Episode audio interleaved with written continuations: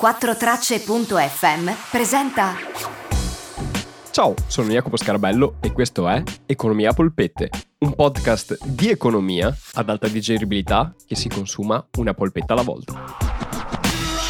Are you ready? Ciao a tutti, io sono Jacopo e questa è la domanda della settimana. Ciao Jacopo, sono Stefano da Pisa. Complimenti per il canale, ti seguo da poco ma... chiarisci tutti, tutti i dubbi che abbiamo. Appunto per questo volevo chiederti, ma cos'è l'ammortamento, iper ammortamenti, bonus, tutti questi eh, incentivi che abbiamo ma che alle volte possono creare confusione? Aiutaci a capire, grazie. Ciao Jacopo. Ciao Stefano e grazie mille per la tua domanda. Grazie alla tua domanda ritorniamo nel magico mondo dell'economia aziendale e oggi quindi parleremo di ammortamenti. Poi vi parlerò di cosa sono gli iperammortamenti, i superammortamenti, che sono in sostanza degli incentivi che lo Stato dà alle imprese, ma prima di quello bisogna capire che cos'è un ammortamento. E per vedere cos'è un ammortamento, quest'oggi nell'esempio andiamo nel magico mondo di Futurama.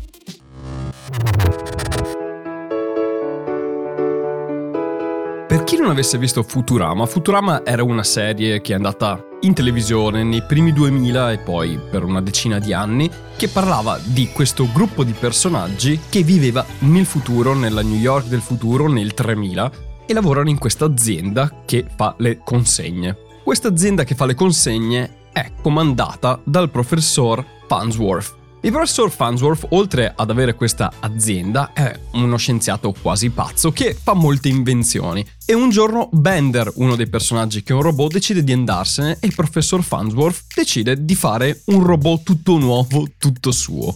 Fabbricherò un automa che prenderà il tuo posto. Già ve l'immagino, una specie di mostro meccanico con le braccia lunghe come autostrade e un cuore duro e nero come il carbone. Beh, se quello nuovo non funziona, fatemi un fischio. Per costruire questo mega robot, il professor Farnsworth ha bisogno di nuovi macchinari.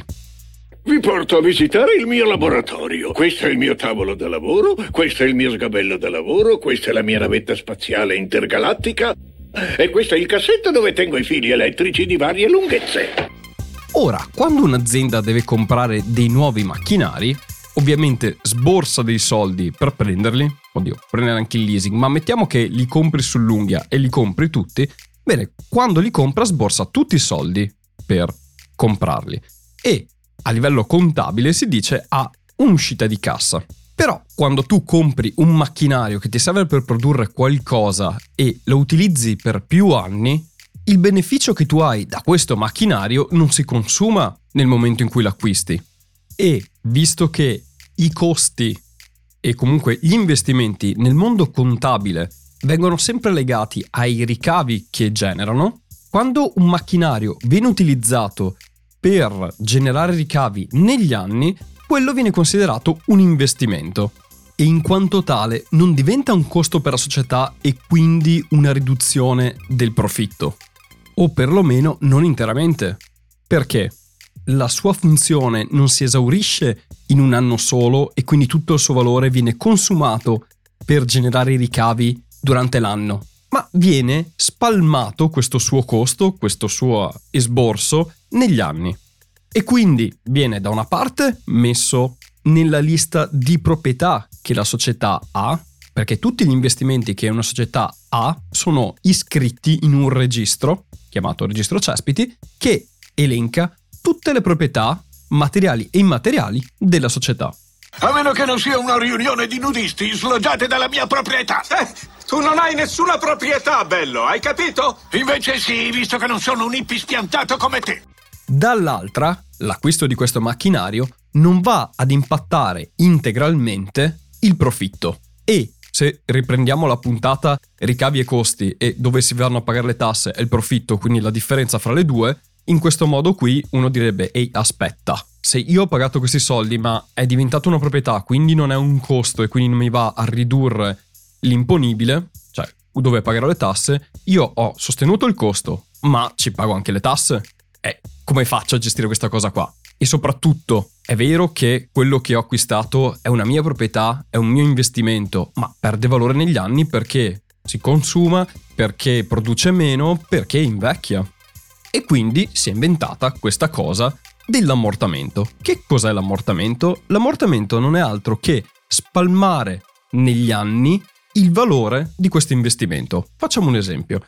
Se il professor Farnsworth ha sostanzialmente acquistato un macchinario che costa cinquecentomila dollari, quel macchinario per la legge italiana o per la legge americana del tremila può essere ammortizzato fino a un massimo di cinque anni. Nella legge poi si parla di percentuale, quindi se c'è il venti per cento, ma facciamo che sia di cinque anni, quindi ogni anno lui può scalare centomila dollari all'anno dal valore di quel investimento. Quindi se a livello di valore di proprietà cala il suo valore contabile di centomila dollari all'anno, dal punto di vista dei costi lui può caricarsi come costo centomila dollari all'anno come se fossero sborsati. Quindi anche se lui l'ha comprato nel duemilaventi, lui nel duemilaventi si scaricherà dal punto di vista economico centomila euro. Poi nel duemilaventuno avrà altri costi di ammortamento, si chiamano, di centomila euro. Quindi invece che avere un impatto sui suoi costi tutti in un colpo solo, questo impatto viene dilazionato nel tempo in maniera uguale e costante. Questo si chiama ammortamento, è questo spalmare il valore di un immobile, di un macchinario o comunque di un, una qualsiasi investimento che viene fatto da un'impresa che è pluriennale, e dividendo questo grande valore per gli anni in cui viene utilizzato. Ora, per legge, a seconda del tipo di investimento si può spalmare e quindi ammortizzare un immobile, un macchinario, un computer, un qualsiasi cosa che sia un investimento per un numero definito di anni. Per esempio, un macchinario può essere ammortizzato in dieci anni, mentre un computer è ammortizzato in cinque, perché nella testa del legislatore un computer si consuma molto più rapidamente di un macchinario. Bene, questo è l'ammortamento, spalmare un costo in più anni. Quindi l'effetto di questo costo si ripercuote in tutti questi anni. E quindi, su come vedevamo nella puntata precedente, sul rapporto fra ricavi e costi. Ottimo! Ora, per rispondere alla tua domanda, Stefano, che cosa sono gli iperammortamenti e i superammortamenti? Ecco, per rispondere a questa domanda vorrei ringraziare Chiara, che è una mia amica commercialista che mi ha aiutato a trovare le fonti e anche a chiarirmi alcuni dubbi che avevo avuto anch'io mentre preparavo questa puntata. È una cosa in realtà molto semplice. Sostanzialmente, il professor Farnsworth prende un macchinario che ha un piano di ammortamento di cinque anni.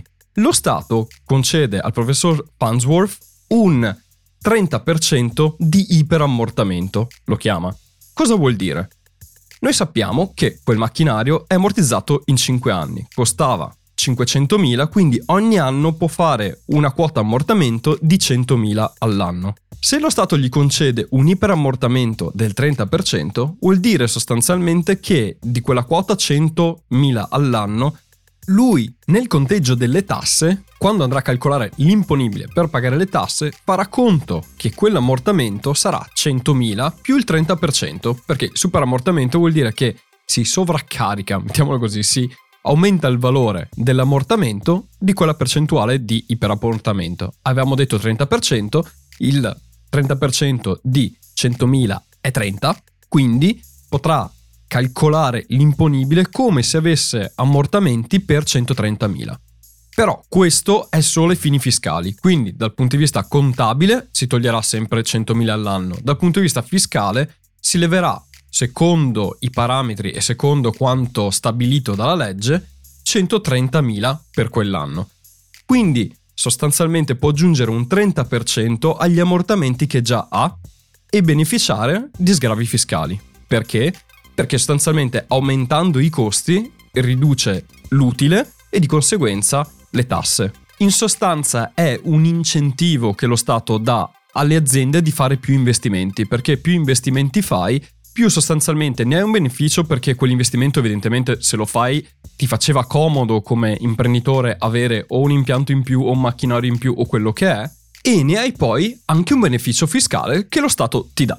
Quindi sostanzialmente iperammortamenti, superammortamenti, bonus sono tutti incentivi che lo Stato sta dando alle imprese con l'intento, da un lato, di far pagare sostanzialmente meno tasse e aiutare le imprese, dall'altro di incentivare appunto al fare investimenti. Investimenti che non sono gli stessi investimenti che farebbe un privato, nel senso comprare azioni, obbligazioni, ma investimenti nel senso di comprare strumenti per far andare l'azienda e per farla crescere. Poi, queste regole cambiano così tanto, sono così frequentemente ritoccate e specifiche, che vi consiglio comunque, chi ha a che fare con queste cose, di affidarvi a un commercialista che sicuramente è aggiornatissimo su queste tematiche e può aiutarvi per affrontarle, anche perché queste leggi che lo Stato fa, questi sgravi, questi crediti d'imposta che lo Stato dà ogni anno, cambiano di anno in anno, cambiano a seconda anche delle intenzioni e degli interessi dello Stato, quindi quello che può avere un iper ammortamento quest'anno magari l'anno prossimo non ce l'ha. Un commercialista sa tutto perché è il suo lavoro, andate a lui e affidatevi. E questo per oggi è tutto. Ehi, professore, che insegna questo semestre? La stessa cosa che insegno ogni semestre, cioè matematica dei campi neutrini quantici. Più il titolo è complicato, meno studenti si iscrivono. Matematica degli scampi nei teatrini con gli astici, perfetto. No. Io mi iscrivo. No dai, io non sono in grado di insegnare, sono un professore. Ci vediamo in classe. Bene, era stato un argomento abbastanza tecnico, devo dire. E spero di essere stato chiaro anche per chi queste cose non le mastica, perché sono cose legate al mondo dell'economia aziendale e della ragioneria e richiedono un po' di basi su che cosa sia il conto economico, lo stato patrimoniale, la differenza fra le due. Non potevo parlare di tutto questo e quindi spero comunque di essere stato chiaro con quello che ho detto. Grazie mille Stefano per questa domanda, che devo dire essere la più tecnica che ho ricevuto finora. Io spero di aver risposto anche ad altri che potevano avere questo dubbio. Se volete farmi delle domande, come ha fatto Stefano e molti altri, mandatemi un vocale o sulla pagina Instagram o su quella Facebook. Vedo che preferite quella Instagram, va benissimo, continuate a usare quella. O anche semplicemente, come hanno fatto altri, che mi scrivete voi la domanda e poi trovo qualcuno che la legge per voi in puntata. Giusto per ricordarvelo, il mio account Instagram è economia punto a punto polpette e lì potete seguirmi, mandarmi i messaggi privati e anche commentare, che a me non dispiace, anzi mi farebbe piacere se commentaste i post. E ogni settimana pubblico un post relativo alla puntata in cui riassumo, anche a volte aggiungo cose che in puntata non ho detto perché magari mi sono venute in mente dopo che l'ho registrata, o dettagli che magari in puntata non potevo mettere, quindi dateci un'occhiata, magari trovate cose in più che non avete sentito in puntata. Bene, grazie mille per avermi ascoltato, noi ci risentiamo settimana prossima, io vi do un grande abbraccio e vi auguro un'ottima settimana, come sempre, ciao da Jacopo.